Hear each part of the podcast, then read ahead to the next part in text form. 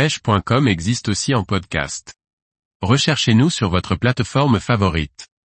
Trois leurres indispensables à emporter pour pêcher la sardinata. Par Liquid Fishing. La sardinata est un poisson pas très connu, mais si l'occasion se présente, il serait dommage de ne pas ajouter cette espèce atypique à sa liste. Voici trois leurres à ne pas oublier pour partir pêcher la sardinata. La sardinata est un poisson qui a une bonne vue. Il vaut donc mieux privilégier les leurres avec un aspect réel et miser sur l'apparence. Les jerkbait minnows, entre 10 et 15 cm, donnent de bons résultats pour pêcher la sardinata. Les modèles peuvent être coulants, flottants ou suspending, ceci n'a pas vraiment d'importance, le principal est qu'il soit capable d'être ramené proche de la surface assez rapidement, tout en encaissant le courant. Plusieurs couleurs fonctionnent, comme le blanc et le jaune fluo, mais une couleur semble réellement se démarquer, le bleu.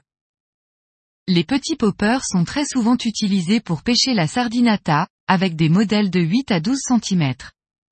En ce qui concerne les poppers, comme avec les jerkbait minnow, plusieurs couleurs fonctionnent, mais le bleu est une fois encore la couleur à privilégier. Un détail qui semble avoir grandement son importance, est d'avoir des plumes sur les hameçons, ceci fait une différence et procure plus de touches. C'est un poisson qui apprécie les choses qui brillent. Les leurres en métal, comme les cuillères tournantes et ondulantes, ou les lames sont de bons leurres pour pêcher la sardinata. Ce poisson a une bouche dure, il faut donc s'assurer d'utiliser des hameçons bien aiguisés, et pas trop forts de fer, pour améliorer le ferrage.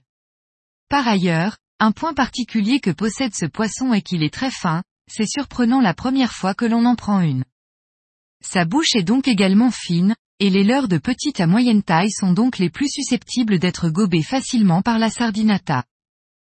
Il y a d'autres leurres qui, à mon avis, doivent aussi fonctionner, comme les buctel jig et les jigs métalliques, mais étant donné que je ne les ai pas testés, je ne peux donc pas me prononcer sur eux.